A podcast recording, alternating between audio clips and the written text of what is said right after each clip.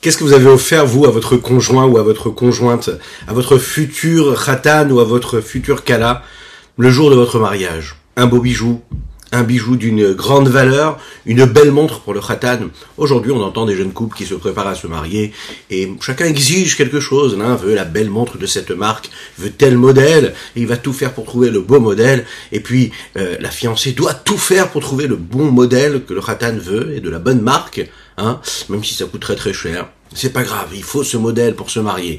Et puis, de l'autre côté, il faut trouver le bon bijou qui va plaire, exactement celui qu'il faut. Et il y a ceux qui n'ont pas de quoi s'acheter le beau bijou. Est-ce que le bonheur vraiment va se construire sur cela? Si on s'arrêtait quelques secondes sur ça pour prendre conscience un petit peu ben de l'insignifiance face à ce qui est en train de se construire, face au foyer qui est en train de se construire, à une maison juive, des enfants qui vont naître, des valeurs qui vont être transmises, un héritage de Torah et de mitzvot. Ça paraît tellement insignifiant. Le Rav Arié Levin, le Rav Arié Levin, un très grand sadique qui a vécu euh, à l'époque en Eretz Israël et Yerushalayim précisément, bien avant que l'État d'Israël, comme il est nommé aujourd'hui, ait été euh, officialisé aux yeux des nations, on va le dire de cette façon-là. Et donc, il vivait en Eretz Israël et Yerushalayim, Yerushalayim était très pauvre à cette époque-là, et lui aussi était très pauvre, mais il s'occupait avec dévouement de tous les juifs, simples, euh, religieux, moins religieux, pratiquants, moins pratiquants. Il était présent pour chacune et chacun, et il était, il faisait partie de celui qu'on appelait le, le rabbin des prisonniers. À l'époque, sous le mandat britannique, il allait voir euh, les juifs qui se faisaient prendre en prison, qui ont d'ailleurs été même parfois tués. Ravari Levin a donné sa vie. Il était très pauvre. Le jour où il rencontre son, sa future épouse, et il arrive le jour du mariage, et bien sûr, on a l'habitude d'offrir un cadeau. Mais il était tellement pauvre qu'il n'avait même pas de quoi offrir quoi que ce soit à sa future épouse. Il a regardé comme ça, il a dit, l'histoire nous raconte, euh, mais il a dit, écoute, je n'ai pas d'argent, je n'ai pas de quoi t'offrir quoi que ce soit. Normalement, je suis censé t'offrir quelque chose. Mais je vais t'offrir autre chose. Je vais t'offrir quelque chose qui n'a pas de valeur, mais quelque chose qui va en réalité accompagner, qui accompagne la vie de chacune et chacun d'entre nous lorsqu'on fonde un foyer, lorsque l'on se marie, qu'on a des enfants. Il lui a dit, quand il y aura entre nous euh, une dispute, peut-être pas une dispute, on va dire, une discussion dans laquelle chacun aura son avis, d'accord? Et que chacun campera sur ses positions. Vous savez, vous connaissez ça, hein, ça nous arrive à toutes et tous. Eh bien, moi, dit le Harry Levin, j'accepterai à chaque fois de me mettre de côté et d'accepter ton avis. C'est-à-dire je donnerai mon avis, c'est pas que je me soumettrai à tout ce que toi tu demanderas et que tu exigeras. Mais je donnerai mon avis, et il y aura aussi le tien. Et si à la fin de la discussion, c'est toi qui décides, et tu donnes ton avis, et tu veux absolument qu'on suive ton avis, eh bien ce sera toujours moi qui me soumettra à ta volonté. C'est un des plus grands cadeaux qu'une femme pourrait exister. Oui, parce que la belle montre et les beaux bijoux, dans la vie de tous les jours, hein, dans la vie concrète, dans l'éducation des enfants, dans l'épanouissement du couple, dans l'harmonie, dans une vie heureuse et un bonheur réel, hein, partagé dans la vie de tous les jours, euh, c'est pas ce beau bijou, cette belle montre qui apporte quoi que ce soit. Par contre, c'est la façon avec laquelle on se comporte, c'est la façon avec laquelle on réussit à travailler notre trait de caractère. Ça, c'est le plus beau des cadeaux en réalité, d'accepter à chaque fois de dire que la femme a raison. Eh bien, vous savez qu'aujourd'hui, nous entrons dans cette semaine-là de la Mida de Od, cette séphira-là qui veut dire quoi? Qui veut dire que il faut savoir reconnaître, il faut savoir être reconnaissant, il faut savoir remercier toutes ces valeurs qui sont tellement importantes dans la vie de couple, dans la vie d'un homme, dans la vie d'une femme, euh, mais aussi être capable d'accepter de se soumettre et de se mettre de côté face à la vie de l'autre. Même si on est persuadé d'avoir raison, merci, même si on est euh, réellement euh, conscient que nous détenons la vérité. Mais être capable de se mettre de côté, d'accepter, d'accepter, de prendre sur soi, pas dans le sens de se charger le dos, mais d'accepter de se dire ok très bien, je mets de côté mon avis, ma perception, et puis je, je lui donne raison, j'accepte ce qu'elle me demande. Ça, c'est une des plus grandes midas qu'un homme peut avoir, même dans la vie de tous les jours. Quand il lui arrive quelque chose et qu'il réussit euh, à se mettre de côté et accepter ce qui arrive. Hein, c'est une façon comme ça de ne pas camper sur ben, ce à quoi il s'attendait, c'est il y a tellement de choses dans cette dans cette mida, dans cette vertu là euh, qu'on aura Bezrat Hashem l'occasion euh, de développer. donc cette semaine là, on va on va travailler hein, avec cette euh, cette séphira pendant ces sept jours là de Homer et aujourd'hui avec le Chesed Shebeod, la bonté qu'il y a dans cette reconnaissance et cette capacité à se mettre de côté. Oui, Bokertov et Koulam, bonjour à toutes et à tous, infiniment heureux de vous retrouver dans cette magnifique matinée que Dieu nous offre sur la terre, j'espère que vous allez bien. Alors ce matin on va étudier pour la Refoua Shelema de Avraham Nissim Ben Sultana. Euh, nous avons une très bonne nouvelle aussi, c'est important de le dire. Bah, faites-le, hein, envoyez vos, vos, dédicaces, même pour annoncer des bonnes nouvelles, ça nous fait plaisir aussi, pour l'anniversaire de Esther Bat Malka. Esther Bat Malka, un très très grand euh, euh Mazal Tov pour son anniversaire, qui lui est offert par sa famille, d'après ce que j'ai compris. Donc, merci pour votre soutien également. N'hésitez pas, vous aussi, à partager des belles nouvelles avec plaisir. Donc, ces mots de Torah lui sont bien sûr, dédiés et que ce soit une source de bénédiction. Aujourd'hui, nous sommes aussi le Yud Dalet Ya, Pesar Sheni. Vaste programme. Pessar Sheni, c'est ceux qui n'avaient pas la possibilité d'être là le jour de Pessar à l'époque du Beth Amikdash pour apporter le Korban. Ils avaient la possibilité de se rattraper un mois après d'arriver à Yerushalayim pour apporter le Corban. Puis, par exemple, s'ils avaient été impurs pour quelque raison euh, que ce soit et qu'ils n'avaient pas pu apporter le Corban le 14, 15 Nissan euh, de, du, mois de Nissan, eh bien, la Torah leur donnait la possibilité de le ramener un mois après, donc le Yud Dalet Iyar. Et aujourd'hui, nous sommes Yud Dalet Iyar. Donc nous avons gardé cette, euh, cette habitude-là, depuis toujours, euh, de 14, 14 years, de célébrer ce Pessar Sheni-là. Et ce jour-là, c'est un jour, en fait, on doit prendre conscience, comme le rabbi de Lubavitch et les Rebbeim et les maîtres de la Chassidut avaient l'habitude de dire, se rappeler toujours de cela. Il n'y a jamais rien qui soit perdu. C'est-à-dire qu'on peut toujours se rattraper. Il faut jamais abandonner. Tu pourras toujours réparer ce que tu as pu faire de négatif ou ce que tu n'as pas fait au moment où il fallait le faire. Sache que tu peux toujours réparer. Sache qu'Akadosh Baruch il est là, il t'attend. Peu importe qui t'a été hier, regarde ce que tu peux être maintenant et construire ce que tu vas devenir en faisant ce que tu vas faire maintenant. Donc n'aie pas peur. Pessar Cheni, on mange aussi de la matzah, c'est important. C'est aussi la Iloula de Rabbi Yehuda bin Elai, et c'est aussi, aujourd'hui, la il y en a qui disent que c'est aujourd'hui la Iloula de Rabbi Mir Balanès. Donc elle met une petite bougie, prier et lui demander toutes les bénédictions. Et là, des Rabbi Meir Aneni, dites-le. Et qu'Akadosh envoie des bénédictions pour tout le monde, euh, pour toutes et tous. On termine avec les dédicaces. Oui, c'est un peu long, mais c'est plein de bon, de, bonnes, de bonnes, de vibes, comme on dit. Euh, mais aujourd'hui, oui, on a une pensée pour un Khayal qui nous a, qui nous a quittés euh, vendredi, donc avant Shabbat, parce qu'il se battait pour qu'on puisse avoir Eretz Israël. Il s'est battu pour ses frères, il a donné sa vie, il a fait Messirut Nefesh pendant des années pour le Ham Israël. Et aujourd'hui, là, où on parle, en Eretz Israël, ils sont en train de euh, l'enterrer. Donc, on pense très très fort à ce Chayal Noam Raz, Zichron et que ses paroles de Torah puissent se joindre à l'élévation de son âme. Euh, juste après ces quelques notes de Nigun, on démarra notre Tania du jour.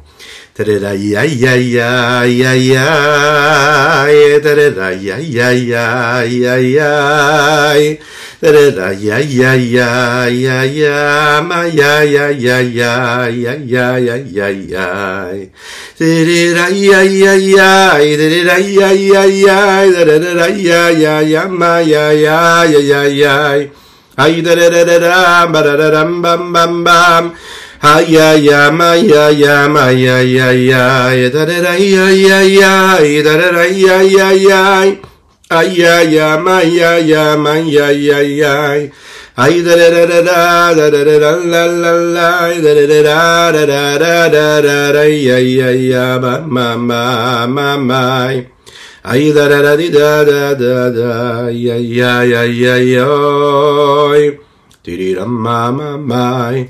Ay da da di da da da da. Ay ay ay ay ay ay. Tirira ay ay ay ay. Da da da di da da da da. Ay ay ay ay ay. Da da da ay ay ay ay. Da da da di da da da da da da da. da da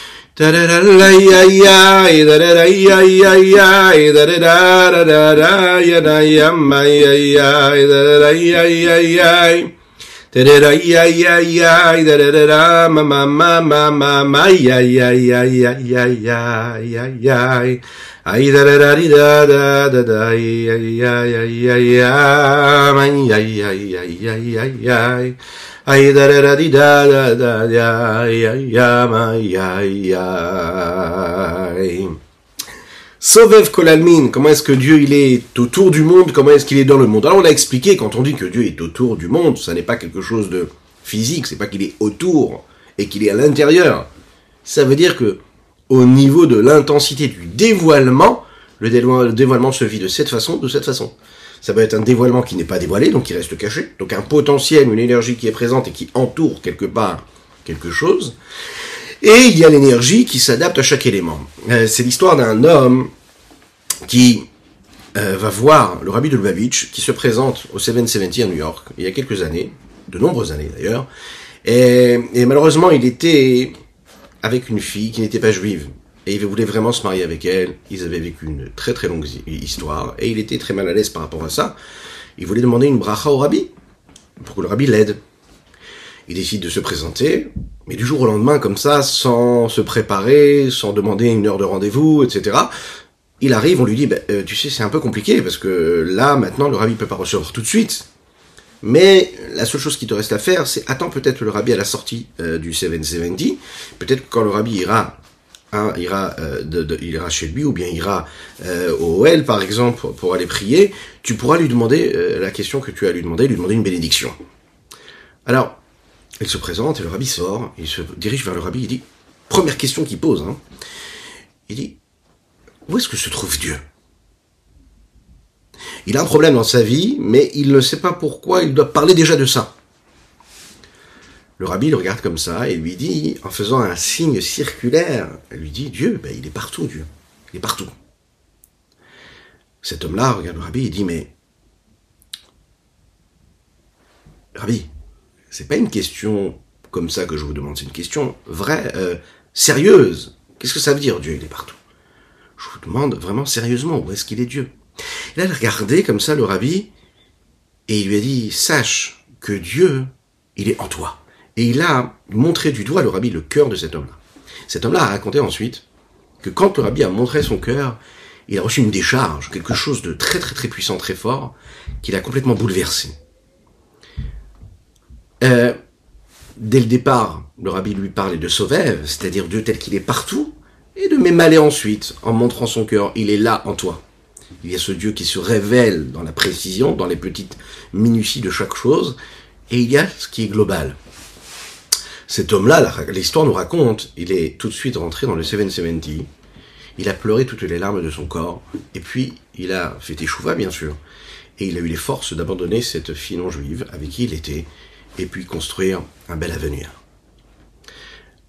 Comprendre qu'est-ce que cela veut dire que Dieu, il est partout, mais qu'en même temps, il est dans des choses précisément et de manière différente, c'est comprendre comment est-ce que le monde est Dieu, et Dieu est le monde. Tout est Dieu, et Dieu est tout. Savez que quand Abraham Avinu, euh, quand Avinu découvre ce qu'est Dieu, la présence de Dieu, il commence à avoir la émouna, la foi en Dieu, et qui décide de la diffuser autour de lui, le texte nous dit va ikra kel olam. Il a appelé Dieu quel olam, un Dieu du monde, un Dieu monde. En hébreu, le texte aurait dû dire quel aolam, Dieu, le Dieu du monde, haolam, avec un et au début. Et le texte n'écrit pas haolam, il écrit el olam, un Dieu monde. Qu'est-ce que ça veut dire? Alors la Chassidut explique comme ça.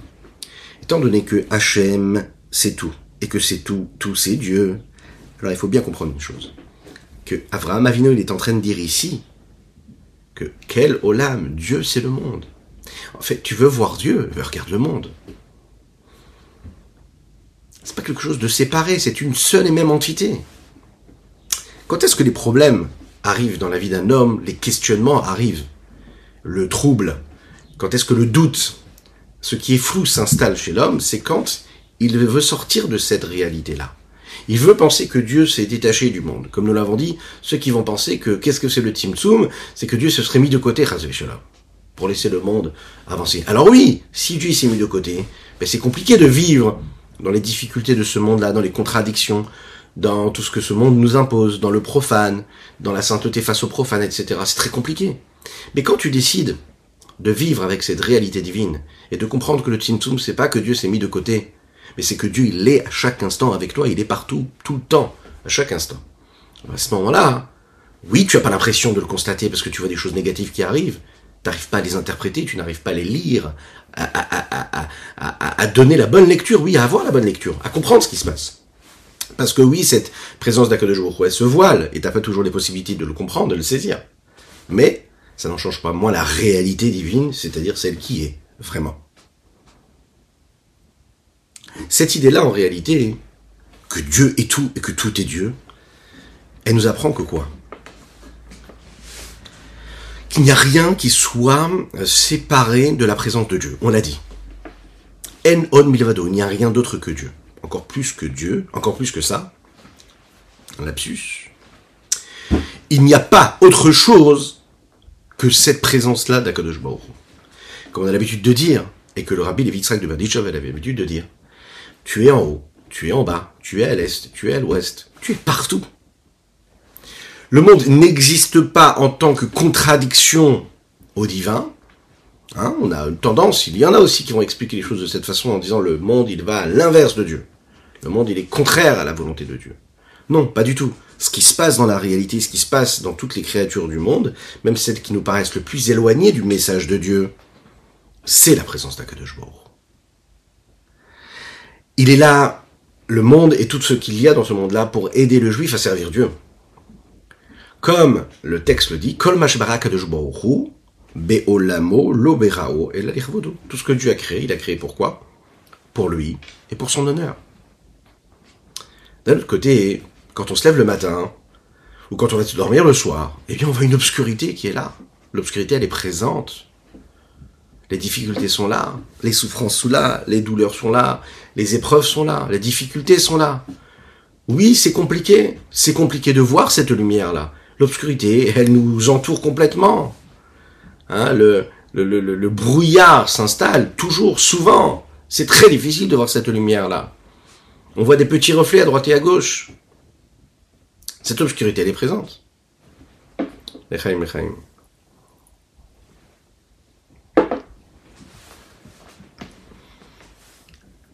Alors, d'où vient cette obscurité? L'obscurité est là parce qu'Akadosh Baruch pour créer ce monde et lui donner le libre arbitre, d'avoir la possibilité de faire le bien quand il peut faire aussi le mal, de choisir la lumière alors qu'il peut choisir l'obscurité, ben, il a fallu créer ce que nous appelons le Tzimtzum. Ça veut dire qu'il va créer en fait cet état-là où cette lumière s'estompe, sa lumière, sa présence s'estompe, se cache. Et on ne peut pas voir a priori, si on ne cherche pas à le voir, la présence de Dieu dans chaque chose, dans chaque sujet. Mais en même temps, ça va être notre mission. Hein, la mission, ça va être de justement aller chercher à chaque fois et de trouver Dieu et de le dévoiler dans chaque chose. Prenons par exemple euh, des sujets profanes. On aurait pu penser qu'Akadosh Baruch se trouve par exemple dans les livres de Torah. Que Dieu se trouve dans un objet saint, que Dieu se trouve à la synagogue, que Dieu se trouve dans une maison d'études, mais que Dieu ne se trouve pas dans la rue, quand on va faire nos courses, quand on va travailler. La Torah vient nous apprendre, et la Chassidoute, elle précise cela avec beaucoup plus de profondeur. Et elle nous dit qu'Akadosh Baruch se trouve partout, comme Shlomo Amelech le dit. Le roi Shlomo, qu'est-ce qu'il dit? Il dit Tu dois connaître, tu dois saisir, tu dois prendre conscience de la présence de Dieu dans tout ce que tu entreprends, et c'est-à-dire dans tous tes domaines. Dans tous tes sentiers, spirituels ou matériels, profanes ou, ou, saints. La Mishnah, que nous étudions en ce moment, dans les Pirkei Avot, nous dit comme ça Kol Tout ce que tu fais, d'accord C'est-à-dire que quand tu vas, tu marches pour aller travailler, quand tu es sur ton ordinateur en train de travailler et, faire ton tableau Excel euh, euh, pour faire tes comptes, eh bien tu dois penser à Dieu. Mais qu'est-ce que ça veut dire que tu dois penser à Dieu? Là, il y a Dieu avec toi, il t'accompagne hein, dans ce que tu es en train de faire. A priori, mais ça n'a aucun lien avec la sainteté. Qu'est-ce que ça veut dire qu'il y a Dieu avec moi? Qu'est-ce que ça veut dire que je peux vivre ce message de dévoiler Dieu pendant que je suis en train de travailler et qu'a priori j'ai aucune connexion avec du spirituel? Je veux bien au moment où je vais aller après faire la tefila être connexion à Dieu, être connecté à Dieu. Je veux bien si ensuite le soir je vais aller étudier la Torah être connecté à Dieu. Mais là au moment où je, suis chez moi au travail, à quoi, en quoi je suis connecté à Kadosh Baruch à la sainteté. C'est ça qu'elle nous dit ici la Chassidoute qui se base sur ce que dit la Mishnah d'ailleurs. Hein. Tout ce que tu fais, tu peux le faire les Shem Shamaim. C'est-à-dire que quand tu vas labourer le champ, tu le fais les Shem Shamaim. Quand tu vas ouvrir ta boutique, tu le fais les Shem Shamaim. Quand tu vas travailler, tu vas le faire les Shem Shamaim. Quand tu es, tu es médecin, ouais, tu es avocat, eh ben, tu le fais les Shem Shamaim. Quel rapport? Eh ben oui, c'est possible. Comment? En fait, il faut comprendre que dans tous les éléments, dans toutes les connexions, dans tous les sujets avec lesquels on aura un contact, on va chercher, ça, ça, ça va être notre travail, hein, c'est ce que nous avons à faire, à trouver le moyen de transformer cela comme un tremplin pour une évolution spirituelle de sainteté. Oui, l'acte que je suis en train de faire là maintenant, a priori, il n'a pas l'air sain. Prendre un marteau et taper sur un clou, ça n'a l'air rien du tout, ça n'a pas l'air du tout spirituel, et encore moins euh, sain. la façon avec laquelle je le fais, la pensée qui traverse mon esprit, ce que j'ai fait avant, ce que je vais faire après avec cette énergie-là, ce que je vais faire de cet argent que je vais gagner, la façon avec laquelle je vais vivre, est-ce que je vais prendre cet argent que je vais gagner de mon travail, de euh, à la sueur de mon front, et le dilapider, ou est-ce que je vais en faire quelque chose de profane? Est-ce que je vais lui donner de la valeur? Est-ce que je vais lui donner de la sainteté? Le rabbi de Lubavitch a parlé très très souvent de cette notion-là. Il y a qui ont tendance à penser que le progrès euh, de la technologie, les progrès et l'évolution euh, de la science, etc., sont à mettre de côté parce qu'ils peuvent être contraires à cette quiétude que l'on peut retrouver dans l'étude de la Torah et s'enfermer dans un livre. Et le rabbi, non pas du tout, on peut le voir dans sa façon de diriger et de, et de développer hein, ce mouvement, le mouvement Chabad. Il a dit l'inverse, il a dit non, on doit se servir de tous les progrès qui ont été offerts au monde et à l'humanité, mais dans le bon côté, c'est-à-dire pour ce qu'il faut. On se sert du progrès, de la technologie, de l'évolution, mais du bon côté. On l'utilise pour ce qu'il faut pour la sainteté. Être là et partager grâce à tous les moyens qui sont à notre portée. D'ailleurs, pensez, euh, à le faire, à partager encore et encore euh, ces publications. Eh ben, on peut toucher un juif qui va être de l'autre côté de la planète. Et ce moyen d'expression-là, il est là. Maintenant, bien sûr que ce sont des outils qui peuvent nous amener que Dieu nous en préserve à, quelque chose de profane, à de profane, à de l'impureté, à de la perte de temps, à tout ce que vous voulez. Mais ça va être le travail de l'utiliser à bon escient. Le rabbi Lubavitch a l'habitude de dire qu'il faut utiliser la radio aux États-Unis. C'était une des premières émissions de, de Tania nous sommes en train d'étudier, qui était diffusée à la radio aux États-Unis. On est bien avant Internet, on est bien avant euh, les iPhones et tout ce que tout, tout, tout, ce que nous avons comme progrès aujourd'hui. Mais des gens pouvaient écouter des shurim de Torah à la radio, ce qui n'avait jamais été fait avant. Euh, la vidéo, on peut voir aujourd'hui, 30 ans après, 40 ans, 50 ans après, voir des discours du rabbi de Lubavitch, qui prononçait pendant ses grands farmingen, voir comment est-ce qu'il chantait, voir comment est-ce qu'il diffusait, voir comment pendant des heures, jusqu'à 5, 6, 7 heures des fois même, de farmingen, il pouvait euh, euh, partager avec les chassidim les enseignements de la Torah de la chassidoute, comme un précurseur. Qui sommes-nous pour décrire ce qu'il était? Mais il a vu déjà voilà, c'était les vidéos qui étaient prises, qui étaient filmées. Aujourd'hui, avec les moyens et le progrès, on a la possibilité de profiter de cela. Ça veut dire qu'on va se servir de ce que le progrès nous donne. Bon. Pourquoi est-ce qu'on insiste sur ce sujet-là?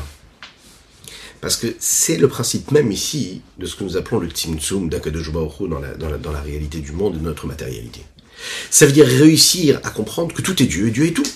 C'est-à-dire que si le progrès m'amène à telle, dans telle ou telle direction, me donne une telle ou telle capacité, eh bien, ça veut dire que Dieu est là, il est dedans, il est dans ce progrès, dans cette évolution, et donc moi, je dois permettre le dévoilement de Dieu à travers cet outil-là, et à travers cette évolution. Là, le Rabbi Zalman, dans le Tania d'aujourd'hui, va nous dire que d'un côté, la lumière de l'infini soit-il, mais n'éclaire pas le monde avec tout ce qu'elle est, avec toute son intensité, parce que sinon le monde ne pourrait pas réussir à être ce qu'il est de manière dévoilée, il y a seulement une lumière qui est metsum c'est-à-dire qui est contractée, qui est voilée, qui est là et qui s'adapte à la capacité du réceptacle qu'il reçoit, à savoir le monde, dans ses limites. D'un autre côté, la lumière de l'infini il se trouve dans le monde et il remplit tout le monde, mais de manière Il va donner l'exemple, Rabbi Zalman, de la planète dans laquelle nous vivons, la planète Terre. D'un côté, la capacité d'évolution de cette planète Terre, elle est minime. Pourquoi? Parce qu'a priori, il n'y a pas de spiritualité dedans, de manière dévoilée. Il n'y a pas d'âme réellement qui soit là de manière dévoilée.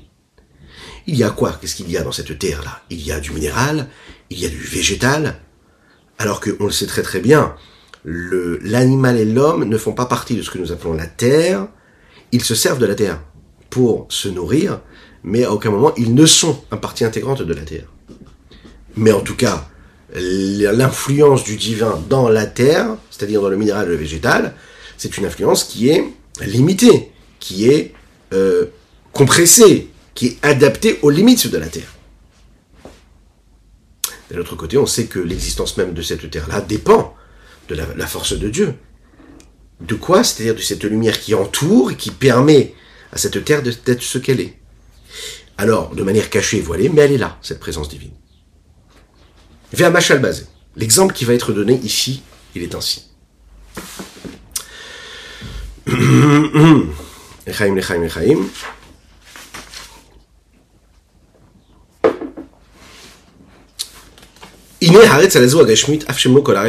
Il est dit comme ça dans Ishaïa, le prophète Ishaïa dit qu'Akadosh remplit toute la terre de son honneur. Donc, cette terre matérielle dans laquelle nous vivons n'exprime pas et ne dévoile pas la vitalité qu'il y a à l'intérieur de manière totale. Veainu, bien que tout l'honneur d'Akadosh l'a rempli. Veainu. Oh, Hu, quand on dit Kevodo ici, ça veut dire qu'on parle de la lumière de l'infini, Saint béni soit-il, de ce qu'il y a de plus grand, de plus fort, de plus puissant en lui. Comme il dit, n'est-ce pas que je remplis le ciel et la terre? Splendeur de Dieu. La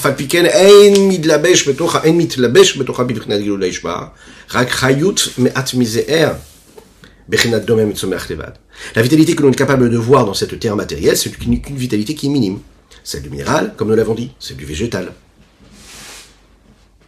Ce qu'il y a de limité, qui s'adapte hein, à cette nature-là. Et toute la lumière du Saint béni soit-il ici, qui ne se dévoile pas de manière réelle parce que le réceptacle ne lui permet pas de se dévoiler. Eh bien, ça c'est un niveau de dévoilement qui va être appelé, ce qu'on a, ici le Sovev, ce que nous avons développé, ça veut dire une présence de Dieu, mais qui reste quand même écartée de ce qu'on est capable de voir et de constater dans la réalité euh, de notre monde, de notre vie de tous les jours. Pourquoi? Parce que c'est au-delà des limites, mais c'est quand même présent. Mais kol orin sof baruch hu nikra sovev aleav shu betocha mamash, même s'il est à l'intérieur. Pourquoi? Mais acha, she'ein ashpa'ato mitgalit bayoter, puisque son influence ne se dévoile pas avec autant de force, rak mashpiya babrinat ester ve'elem, mais seulement il influence en elle à un niveau de voile, c'est-à-dire au point de se cacher complètement. Et à chaque fois qu'il y a une influence qui est appelée et qui se révèle à travers un niveau de ester, de voile, eh bien, c'est ce que nous appelons quelque chose qui entoure d'en haut. Pas encore une fois au niveau de l'espace, en haut, dans le sens ici où ça ne se dévoile pas. D'accord? Pourquoi? Parce que que ce soit en bas ou en haut, c'est pareil. Kadosh Baruch il est partout. Ici, c'est Kadosh Baruch il ne se trouve pas dans, euh, dans une réalité, dans une conscience de l'existence du monde, mais le saisissement que nous sommes capables d'avoir reste quelque chose qui est éloigné de nous. C'est pour ça qu'on appelle quelque chose qui nous entoure, qui n'est pas ré, euh, avec lequel on a du mal à avoir un contact. Parce que ça reste à un niveau qui est très très élevé. Pourquoi? Qui alma deit ou les madrigam alma deit galia Parce que le monde qui cache, et en réalité peut-être qu'il est caché, mais en réalité il est plus élevé que le monde qui est dévoilé. Ou les karev et la sechel yoter. Et pour bien comprendre cela, pour comprendre un petit peu plus qu'est-ce que ça veut dire, sauvev ou même aller, ce qui entoure, ce qui est, ce qui est, inter, pardon, ce qui est à l'intérieur, ce qui est proche de notre capacité intellectuelle de compréhension. Ou bederech machal, c'est quand on prendra l'exemple, euh, qui n'est pas un exemple physique, matériel, mais le machal en général, l'exemple, l'entité même d'exemple, de l'allégorie, la métaphore, elle est là pour nous, pour nous permettre de nous rapprocher de quelque chose. D'accord? Euh, et quand on prend cet exemple-là, on va prendre un exemple qui fait partie de notre réalité humaine, avec une perception humaine. Parce que c'est pas toujours évident. Echaim, echaim.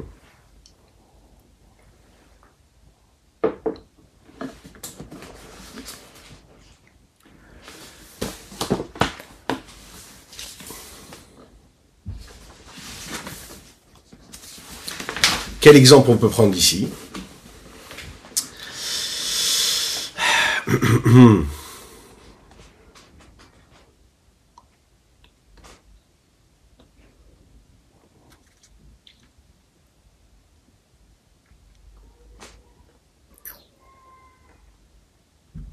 Lorsqu'on est capable d'avoir, par exemple, une, une connaissance de quelque chose, ça veut dire comprendre, comprendre un sujet, comprendre quelque chose mais qu'on n'a pas la possibilité d'avoir la conscience pleine de ce que nous avons réussi à comprendre. on connaît le principe du da'at. Le principe du da'at, c'est de réussir à matérialiser une théorie, une idée intellectuelle, tellement l'assumer, tellement la comprendre qu'on arrive à créer et à susciter une, on va dire, une matérialisation émotionnelle de ce que nous venons de comprendre. Ou bien, on réussit à traduire ce que nous avons réussi à comprendre intellectuellement par quelque chose de concret, par un acte concret. On peut réfléchir pendant des heures et ne pas agir. Que Dieu nous en préserve. On peut analyser intellectuellement, mais ne pas concrétiser matériellement ou même émotionnellement. Et il faut se rappeler que ce que nous étudions, c'est la chassidut rabad. Et la chassidut rabad, c'est quoi? C'est que l'intellect puisse toucher la conscience. Plus que la conscience, le ressenti, au point que ça fasse naître en nous des sentiments d'émotion, que ce soit de crainte d'Hachem ou d'amour d'Hachem. Et bien sûr, nécessairement, euh, rapidement, hein, automatiquement d'ailleurs, euh, créer et susciter un, acte, des actions, une transformation dans la réalité des choses. Da'at. Quand on est capable de comprendre quelque chose de manière globale, on ne comprend pas les choses comme Dieu les comprend. Qu'est-ce que ça veut dire? Toute la compréhension d'un homme, même s'il a un intellect aiguisé, raffiné, et qu'il approfondit beaucoup son étude, ça va toujours rester quelque chose de partiel. Ça ne sera jamais global. Mais est-ce que avoir nous-mêmes une vue globale des choses, ça peut rester quelque chose de global ou uniquement partiel, pas quelque chose de profond qui peut atteindre vraiment l'essence même de ce que nous venons de développer intellectuellement? Alors on va voir que comme nous l'avons dit hein, dans les premiers chapitres du Tanya, l'homme n'est pas Dieu. D'accord? Et la façon de penser qu'un homme il a, ce n'est pas du tout la façon de penser d'Akadosh Baruch Kilo marché taille, marché Vos pensées ne sont pas nos pensées. Mais d'un autre côté, on va essayer de répondre à une question, à savoir, est-ce que Dieu, et comment Dieu en réalité, pour comprendre et peut savoir ce que nous, nous savons, et ce que nous connaissons, et ce qui traverse nos pensées. D'un autre côté, est-ce que nous, nous sommes capables de savoir ce que Dieu sait? Est-ce qu'on peut décrire Dieu et parler de Dieu comme intelligent, comme sage. Est-ce qu'on peut employer ces termes-là quand nous parlons d'Akadosh Baruch Pourquoi c'est important de comprendre ça? Parce que justement, ici on est en train de parler de ce qu'est le sauvève, de ce qu'est le mémalé, comment est-ce que Dieu il, entoure, comment est-ce qu'il est à l'intérieur, comment est-ce qu'il reste superficiel? Ou comment est-ce que ça reste quelque chose qui est vécu avec euh, une intensité réelle? Lorsqu'on dit qu'un homme a une connaissance superficielle d'un sujet, alors quand on va employer le mot makif, qui en hébreu veut dire quelque chose qui entoure et qui est superficiel, cela veut dire que quoi? C'est a priori négatif. Ça veut dire qu'il ne connaît pas le sujet de manière profonde. Mais la vérité, c'est que l'expression connaissance superficielle dans le sens makif, ça veut dire qu'en réalité, sa connaissance, elle est tellement grande qu'elle inclut tous les détails qu'il y a dans le sujet qu'il est en train de développer. Donc dans le sens superficiel, c'est-à-dire que c'est sa connaissance, elle s'étend à travers tous les domaines qui parlent de ce sujet. Et pas dans le négatif au point de dire c'est juste superficiel, au point de dire qu'il n'a pas cette connaissance-là. Donc en fait, quand nous parlons ici de makif, on va dire que ça reste quelque chose d'intérieur, pas du côté négatif, euh, d'extérieur, pas du côté négatif, superficiel dans le sens où c'est tellement extérieur que ça a la possibilité d'avoir un impact sur tout ce qui est à l'intérieur, dans tous les petits détails. Ce qui se passe quand même, le, point négatif qu'il y a chez l'homme, qui n'est pas le cas chez Dieu, c'est que l'homme, quand il a une connaissance superficielle d'un sujet, et qu'il maîtrise en réalité ce qui est inclus dans cette connaissance, à savoir tous les petits détails qu'il y a dans les choses qu'il est capable de connaître, ça reste une connaissance et une maîtrise théorique. C'est-à-dire qu'il n'entre pas dans chaque sujet, dans chaque compréhension de manière physique. Il ne transcende pas la matière. Parce que par définition, l'homme, quand tu utilises une sagesse, l'intellect serait quelque chose d'un domaine spirituel. Il y a deux choses qui sont ici. Il y a celui qui sait et la connaissance, c'est-à-dire le sujet qui est connu et celui qui connaît le sujet. À aucun moment le sujet qui a été connu, qui a été analysé et, maîtrisé, devient la personne elle-même. Il y a deux éléments là bien distincts. L'homme réfléchit à quelque chose, il n'est pas la chose à laquelle il réfléchit. Il peut l'intégrer, il peut l'assumer, il peut la comprendre, il peut l'analyser, il peut lui donner une couleur, il peut lui donner un endroit, un espace, ce qu'on veut. Mais ça reste une théorie. Il ne devient jamais la chose, il ne transcende pas l'objet. Alors qu'on va voir qu'Akadosh c'est différent. La conscience d'Akadosh la connaissance de Dieu, le Da'at, quand on parle de Da'at d'Akadosh ça transcende la réalité véritablement, vraiment. Ça veut dire que il est le sujet et il est celui qui sait et qui connaît, et plus que cela, c'est lui qui crée même le sujet. Et pour comprendre et rapprocher un petit peu plus ça de notre capacité intellectuelle, comprendre cela, on va donner cet exemple, cet exemple-là, pardon. Lorsqu'un homme voit une photo, imagine quelque chose, qu'il a vu, d'accord, ou bien qu'il est en train de voir. Alors il y a cette, ce regard là qu'il est capable de donner sur cette chose-là.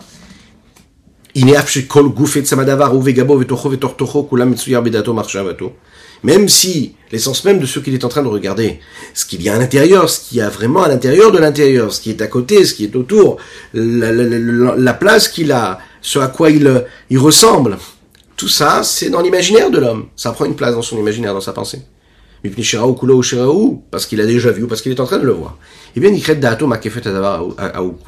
ce que nous appelons une personne qui va réfléchir à quelque chose, et au même moment, il a euh, une photo, on va dire, une image globale de ce qui est en train d'arriver ou de ce qu'il est en train de voir.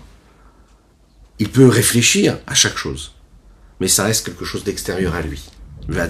cette chose-là, Mukaf Bedato Marshavato, euh, est en train de, que ce soit, hein, que ce soit la perception de l'objet physique ou matériel, ou que ce soit même une réflexion intellectuelle, euh, il ne, il n'est pas transcendé et complètement transformé par ce à quoi il est en train de penser. Il peut percevoir, alors que Dieu lui devient réellement la chose. Rak, chez Mamash. C'est là la, différence. La différence, elle va se jouer à cela. C'est ce que nous allons voir demain, Bezrat Hashem, euh, dans le Tanya que nous allons développer. Voir comment chez Akadesh Baruch en réalité, c'est totalement différent parce qu'il est réellement cette chose-là. Voilà ce qu'on pouvait dire aujourd'hui. Rappelez euh, à chacun et à vos proches de manger un petit morceau de matzah. C'est important aujourd'hui de manger de la matzah. Matzah, avec Akadosh Baruch on voit d'ailleurs la guérison totale et complète, puisque la matzah s'est appelée le pain de guérison. C'est appelé aussi le pain de la foi. Mais qui nous donne la foi grâce à ce Pessar encore plus de foi, encore plus de conviction et de courage. Oui, pour faire ce que nous avons à faire, à savoir ben, de dire à Kadesh Baruch de Mataï jusqu'à quand qu'il nous envoie le Mashiach. Tout de suite, maintenant. Ouais. À bientôt.